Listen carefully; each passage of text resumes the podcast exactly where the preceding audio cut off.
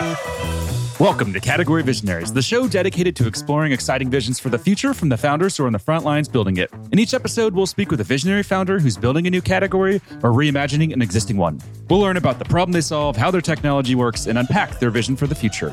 I'm your host, Brett Stapper, CEO of Frontlines Media. Now let's dive right into today's episode.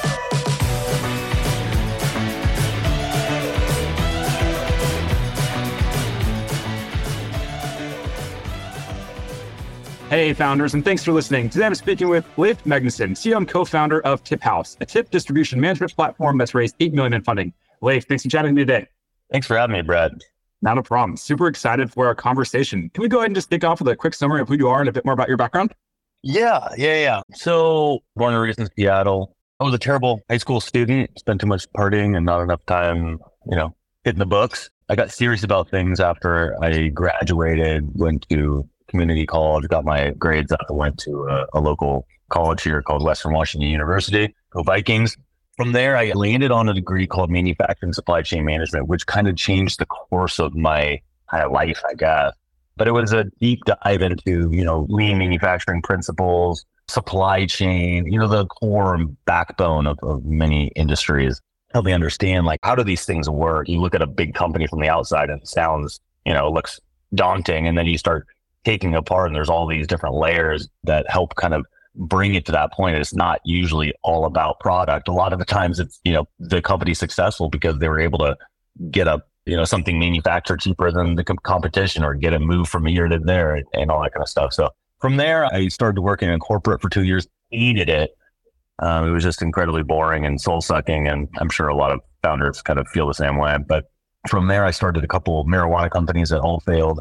Uh, but I learned quite a few very good lessons along the way, especially like how not to be in business. You know, working with with folks in that industry was a little rough. And then I, you know, eventually started consulting for restaurants, and that's kind of how I came across this idea in the first place. And what were you consulting restaurants on? What were they hiring you to do initially? Yeah, so they my first restaurant consulting job was from a restaurant group out of out of the Seattle area called Forelli's Pizza. Great pizza if you get a chance to check that out. They called me in to specifically improve the efficiency of their pizza making abilities, right? They had this new concept on the water, was incredibly busy during the summer months. They couldn't keep up with that production. So I tapped my, you know, lean manufacturing degree education, if you will, and, you know, reduced the lead times on pizzas by 30%, did a bunch of things in the kitchen that just made the process more efficient.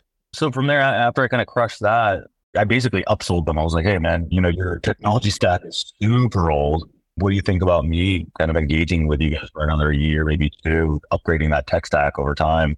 They bought it and, and we, we successfully deployed a new point of sale and all the derivative technologies from that, including tip calculation, which I didn't even know existed at the time, but payroll, that, all those different elements. Luckily, we did that too because COVID hit not too long afterwards, and they would have been tank if they didn't have the ability to sell online and, and, and manage all that stuff.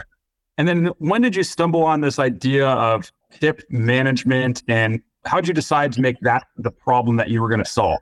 Yeah, so I really didn't. I fought the idea for a long time. But one of the things that I, I didn't know it existed in the first place. We upgraded the point of sale, and then you know the restaurant leadership was like, "Well, we need to figure out what to do with tips." I'm like, "What do you What do you mean do with tips?" Well, we distribute them in in complex ways to make sure that you know if a server makes hundred dollars on average, we're giving up you know twenty five percent of that to supporting staff, and it has to be done in a fair way. And they had a very specific way that they wanted to go about that. So I started vetting the different softwares out in the market. And there were very few. Landed on one, which I guess you could say was the leader at the point onboarded, it was a terrible experience and it lacked a lot of things that I and the restaurant thought would just be logical things to have in a software that's calling themselves a tip calculation management platform, right? So they kind of begged me over the last like four months to build the thing because they knew I was well connected with developers in Seattle and all that. At least had a little bit of a tech background. So that's kind of how things came together. And then what happened after that? What were those first like let's talk about maybe like first five, 10 paying customers. How'd you land those deals? Yeah, so I got pretty fortunate. We, uh, since I was consulting in this area and in, in, in, the restaurant group I was consulting for was fairly well connected. You know, there's a little bit of word of mouth, but we built the MVP over six months. I deployed it to Forelli's. That was kind of the deal. They would pay me for a few months to kind of develop this for them. They give it for, for free forever, right? So I deployed it there And then I pulled in our first paying customer was a 30 unit restaurant chain, a local restaurant chain here in the Northwest, which is a massive first customer, as you can imagine. We brought them in. And then about four or five months later, we brought in another 23 unit restaurant chain. So we had some, some big boys right away. We brought on that first customer. It was like, okay, well, the product is good, but we needed to do X, Y, and Z. And and then we started to really realize, okay, well, the MVP was pretty easy to put out, but there's all these other things that are required. And every new customer that came on had new requirements. We really had to figure out how to implement all these product enhancements in a way that didn't deviate from like what we thought the market was going to need, you know, in two, three, four years time, which was difficult, but we managed. What do you think that first restaurant chain, like 30 units, what did they see in you that they said, "Yep, let's give you a shot. Let's give you and your co-founder a shot." You know, what did they see? Oh, it came down to the product at the end of the day. We were able to match the price that they were currently paying to that competitor and beat their product. We were able to beat their functionality in six months, right? So that kind of gives you an idea of how underdeveloped the space was when we first entered it. For some reason, it was just overlooked. And I was sitting there, you know, before really putting a lot of time and effort into this industry in general. I was looking around. I noticed there were, you know, major scheduling software companies, right? So restaurants need to schedule their staff, right? Most businesses do, but restaurants, it's a little bit more difficult. So there's like four major ones that are all venture backed and all that kind of stuff. And I started looking at like the tip space. It seemed kind of small to me at first, but then I started realizing, okay, there's $90 billion of tips being generated in America. All those tips are being managed in some way, right? They don't all go to the end, you know, the server or bartender or the recipient, let's say. So why isn't there more infrastructure around this problem? And it just you know, at, at, that point, I was like, well, it makes sense to just kind of develop a company around this. It might seem kind of small and insignificant right now, but as time went on, it became, you know, we had this massive wave of customers kind of leaving their spreadsheets and, and things like that, the manual calculation stuff, and moving over to a system like ours. Why do you think it was so underdeveloped? Because when you say that out loud, it's like, wow, $90 billion market there, or 90 billion in tips that's being moved. Like, seems like a yeah. lot of runners would have looked at that. Yeah, okay, it's an obvious market to go after. How was it missed like that?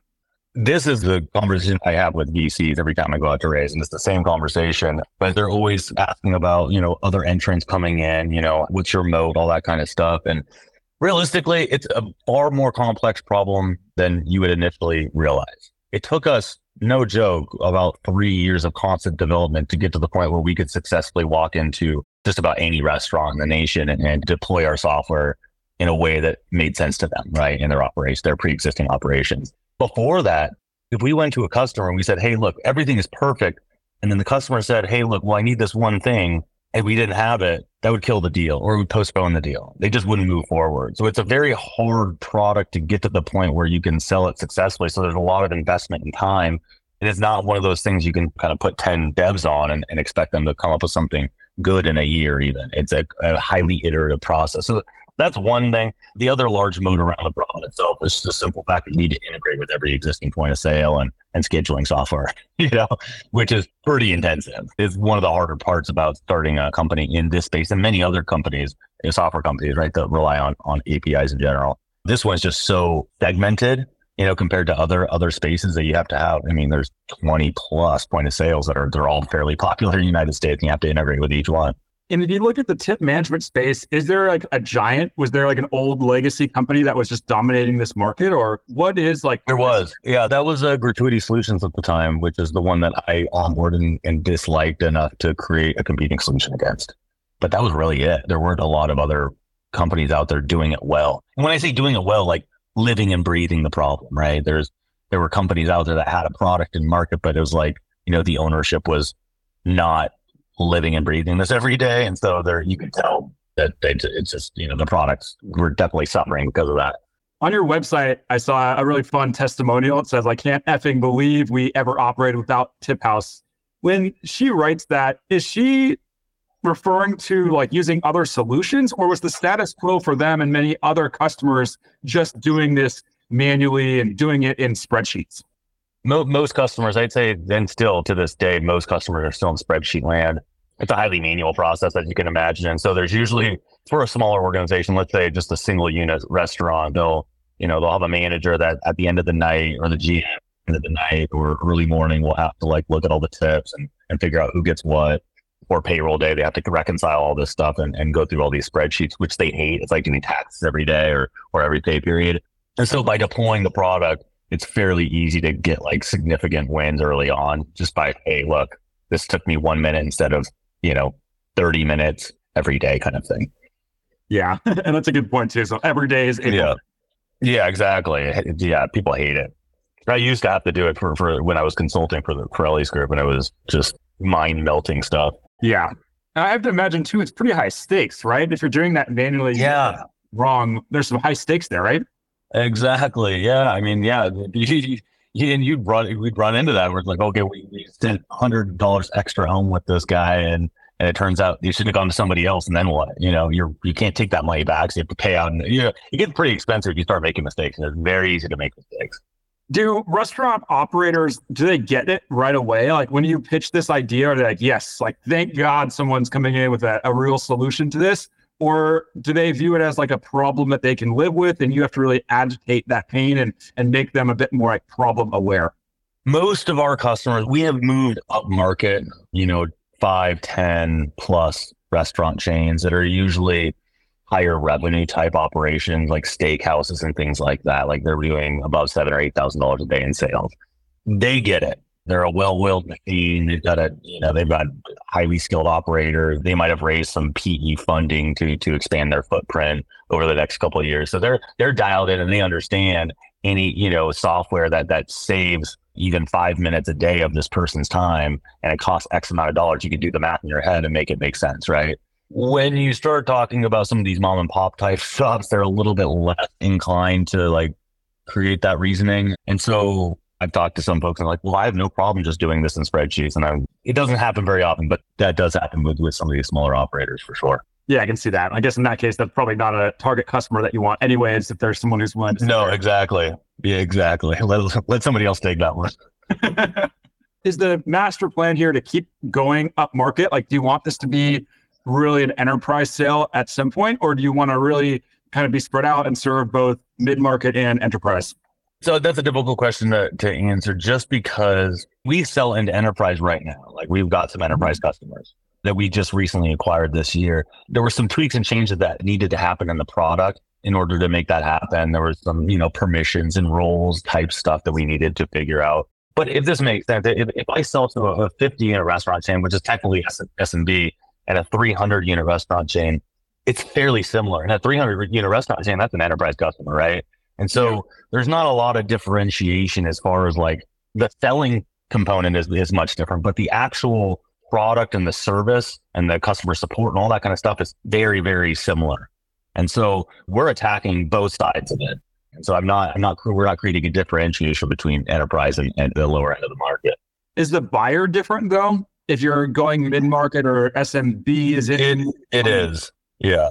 And that's what I was mentioning that you have to tailor your sales process for the enterprise side of things. You know, it's more presentation type stuff. You're really, you're less on the technical side of things and you're more on like, hey, how can I reduce uh, employee turnover? And what are the metrics behind that? And what are the use cases? And what are your other customers? And presenting that in a way that's like easy enough for them to digest in a quick enough manner. And then being able to propel that conversation because enterprise customers is, is, sometimes it's 12 months before you know from that first point of contact to the sale. And so it's that how do you get that first person you talk to to kind of disseminate that that information to other folks at the leadership table and all that kind of stuff? That's the hard part about the enterprise sales side. In enterprise sales who's that persona that you're really speaking to? Is it finance? Is it hr is it operations? I could see a case for probably all three of those. Who's like that main buyer that you're trying to engage and target? So, I mean, yeah, it's all of them. We'll usually have one out of each one of those. They'll either be operations, HR, or CFO, seldom the CEO. But they've identified a problem that needs fixing, and one of them will reach out to us to kind of get the ball rolling from that first point of contact.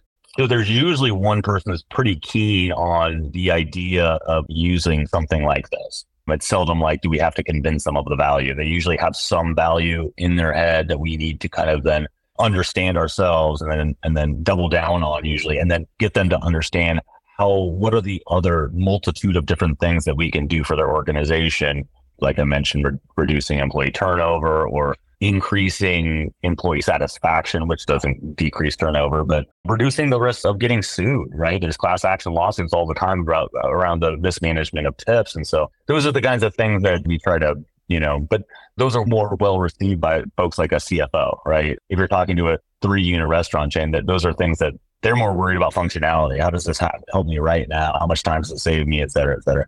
Yeah, that makes a lot of sense. This show is brought to you by Frontlines Media, a podcast production studio that helps B2B founders launch, manage, and grow their own podcast. Now, if you're a founder, you may be thinking, I don't have time to host a podcast. I've got a company to build. Well, that's exactly what we built our service to do. You show up and host, and we handle literally everything else. To set up a call to discuss launching your own podcast, visit frontlines.io slash podcast. Now, back to today's episode. Are there any numbers you can share that can help us understand the scale that you're operating at today?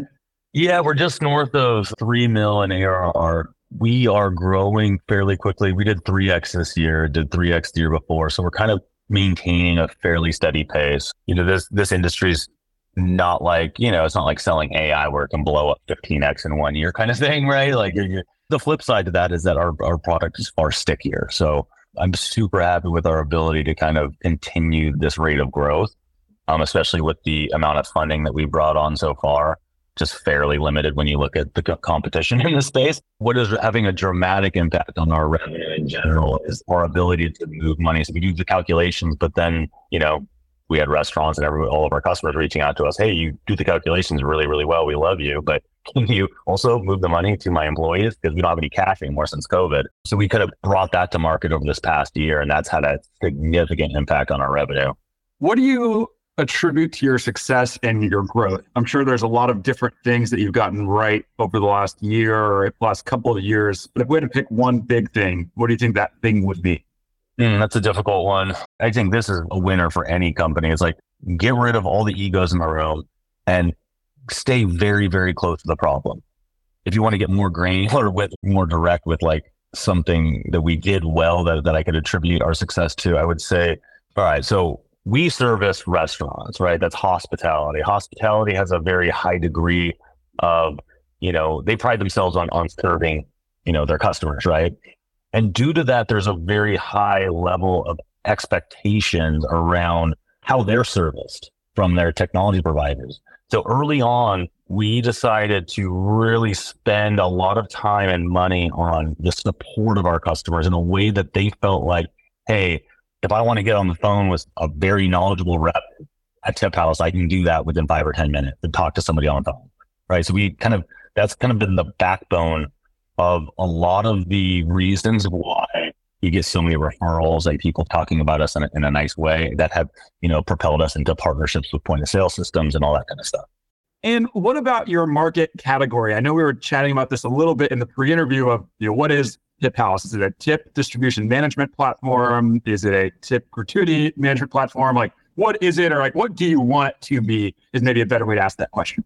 Yeah, yeah, that, is a good question though. What I see our company evolving into over the next few years is we're dealing with the largest sales force in America, right? Servers, bartenders, these folks that are working in restaurants trying to get people to, you know, effectively buy more food and have a good time around it and all that kind of stuff.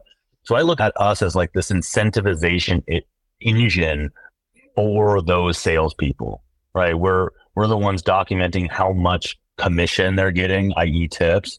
And so because of that and all the data that we have, we can do things to poke and prod and nudge these salespeople to do certain activities that generate higher revenue per hour for the restaurant, greater tips for themselves, and definitely more money for us because we're the ones making money off of the, the distribution of these funds. What would you call that? Like a, a dream case? I haven't come up with a name up for it yet. well, what that what are you saying? The marketing person can work on that day one. yeah, exactly, exactly. Would it be like an incentive management? Is that like a easy way to summarize it, or big restaurant? Yes, yeah. I'm hoping for something with a little bit more pop than that. yeah, those sound like Gartner terms. yeah. Well, if you think of anything, you, you shoot me an email, right? yeah, of course, of course. Now, I know you touched on that a little bit at the start of the interview, but I just want to ask a bit more about it or dive a bit deeper. So, COVID, obviously, some industries were really affected. Restaurant industry was affected in a very major way. What was COVID like for you? Can you take us through kind of that journey and what you learned from that and what you did to survive it? Yeah, that was it was super rough for us. You know, as you could imagine, if there's nobody in the restaurant, there's no need for tip calculation. I and plus none of the restaurants had any money for software anyways, unless it like was helping them sell to people, you know, like QR codes and all that kind of stuff. Those those companies did really well. So we we basically we went into COVID with five thousand dollars a month of revenue, I think it was. And we exited after 12 months with the same amount of revenue. This is like our first actual year of selling. Like we incorporated in August 2019 and then COVID hit in March 2020. So it hit really soon after we, we just started getting our wheels underneath us. So I remember it was February. I, we, we sat the leadership team. There's four of us at the time, maybe five of us. We sat down and we kind of just came to a term like, Hey, look, if, if the market, if COVID doesn't release its grasp on our throats within the next month, we're going to throw in the towel. No joke. Like one month later, we started seeing an increase in sales. So it was it was like that close that we were we were going to give up. But I mean, you know, you we, COVID could have lasted another twelve months after that. You don't know. We we definitely couldn't survive because none of us were getting any salaries and things like that. So just a rough time. Yeah, yeah, sounds like, and I can imagine that. I think anyone in the restaurant tech space or hospitality tech space, they were hit especially hard. Like you said, yeah. you, uh, you don't have the uh, the wild swings like AI companies, but also it sounds like it's a much more stable industry. Apart from things like COVID, it's overall probably much more stable. Very stable, yeah. And I think COVID was a weird anomaly, but um, you know, people have to eat at the end of the day. You know, even during COVID, I think only with twenty percent of restaurants went under. So the market's large enough that even during a downturn in the economy, you know, as you're selling a software to restaurants, it doesn't affect you too much. Yeah, that makes sense. You've raised $8 million to date. What have you learned about fundraising throughout the journey? Oh, fundraising is fun. You know, some people like it. I despise it. I think the biggest takeaway, I'm, I'm slightly bitter about it just because it just, it's very hard to convince folks of what you're doing. And, uh, and a lot of the times it's completely outside of your control, right? Due to macro elements, you know, you'll hear VC say certain things to you. And then, you know, you'll kind of have to take a step back and be like, well, is that really the reason why you passed or is it the macro environment? I just went through a, a fundraise three months ago or two months ago, let's say. And I was getting a lot of passes. We've got great metrics. Everything is really great. On paper, we look like an amazing company to invest in, but they come back to me with these objections. And in the in the back of my mind, I'm like, I know you're just hoarding cash because you know you're not going to get your LPs to to give you more cash, right? And that's all that these guys are doing right now. So it's I guess what I'm trying to say is, you know, take it with a grain of salt. Like these guys don't know very much about business in general. They pretend like they do and they, they, you know, all this kind of stuff, but focus on your product and, you know, just really, you know, focus on your numbers and just, you know, do your thing and it'll work out usually. this is probably one of the first times I've ever had someone answer that in a real way. Normally I get like, well, it's all about relationships, right? You got to really focus on building no the. I appreciate you being candid and honest about it and your experience with fundraising. yeah, they're just so annoying. Um, yeah, you know, I was able to raise funds. I will say, in, in case my VCs are listening, I was able to raise funds beginning of last year, and I raised more funds from that same VC just about a month ago after I went to market and everything like that. And it worked out really well from a valuation perspective. Everything worked out for a cap table perspective, all that kind of stuff. But you know, VCs there's some really good ones out there, and they're not going to have. They all tell you they're going to have a lot of value in other ways besides money, but that's you know it's not going to really move the needle for your business that much. So yeah, I don't know. I guess what I'm saying is there's some there's some really good ones out there too. Let's imagine I, I come to you and I say, hey, I want to start a technology company. I want to sell into restaurants. Based on everything that you've learned so far, what would be the number one piece of advice you'd give me? I don't know if I would. Yeah, I would say don't do it, basically. um, there are a ton of companies that are starting up in the space right now um, over the past couple of years since, since COVID, I think. But it's like it's in the thousands, right? And they're all trying to sell and extract money from a restaurant. Restaurants have very low margins, as you're probably aware. It's not uncommon to find a large format restaurant making eight to 10% profit margins, right? And so when you are trying to sell into that, especially on the SaaS side of things, you know, you, this restaurant's going to have a tech stack that they're paying X amount of dollars for already. And then you're asking to add on to that. Unless you've got something very, very compelling, it's going to be very hard to extract enough value from that, that, that customer in order to prop up a, you know, a venture scale business. Um, it's just very hard to do. I'm not saying that they won't engage with you, but you're not going to charge the prices that you want. Um, so you have to get very creative about extracting or creating revenues for yourself that don't mean that you're charging the restaurant or tying mm-hmm. yourself into revenue in some way, I guess. Do you ever worry about like this whole like tipping economy? And I keep reading articles about how, at least in the US, like people are done with tipping. They're burned out with tipping. They're being asked everywhere. Do you ever worry that like tipping is going to go away at some point and will become more like Sweden or Europe or yeah, somewhere else where tipping is not so common? People always ask me that because I'm, you know, obviously I have a tipping company, but I don't. You know, the, Freakonomics has a really good podcast on on the tipping psychology around tipping and all that kind of stuff. And what really what, what they were able to do is, and, and I tend to agree with, is that people like to tip. They they complain about all that kind of stuff, but people like that interaction and that I don't know what it is, but they like that. You also have the other side is that servers really like getting tipped. Bartenders really like getting tipped. If you took away the ability for them to get tipped, there's no way that the restaurant would be able to support the wages that they expect. You know, most of the restaurants we work with, the the, the servers are making thirty to forty dollars an hour in tips. Like, how the heck are you going to be able to pay your servers that much money, right? It doesn't make any sense. And so, I don't see how we could ever get to that point. You know, like what if they they change the laws all of a sudden? Like, how, how does that work realistically? It, it, it would just be a mess. I'm seeing restaurants try to embark on things like uh, Danny Myers over in New York, kind of doing a higher income for his folks. He, he went away from that eventually just because it it didn't really work. But every time we see an increase in minimum wage in certain states, I hear all these these restaurateurs kind of say, "Oh, we're going to do away with it. We're going to get an income. We're going to do service charge, all that kind of stuff." And and then, you know, a few years later, they get used to the, the new increase in minimum wage and they go back to what they were doing before. So I don't think it's ever going to change. I know that was kind of long winded, but. We like long winded answers. Do you see this market also expanding outside of restaurants? Like the example I would have is I spilled a glass of wine the other night on my white couch. I had to have a carpet cleaner come swipe my card with the iPad, and then he spins it around and like asks me for a tip. And like he's standing in my living room, I had to give him a tip. Like could you sell into all of those other types of people who are now doing tips that previously weren't taking tips? Yeah, there's definitely an issue with that kind of stuff. Fundamentally, what happened there, and the reason why everybody's asking for tips is that all the technology providers, all the point of sales, right? They started enabling that. And once you allow your customers, you know, these service providers to enable it, they're going to enable it. Like the, the business thinks that in their mind, they're like, okay, well, if I turn this on, I can generate, my employees can generate an additional $3 an hour on average for like a counter service type place, right? Why wouldn't you do that as the owner of the business? It only makes sense. And it makes sense for the employees as well. And so then we as the customers are left with the, I don't know, the pressure of kind of like falling into societal norms in some way or figuring out what those norms are.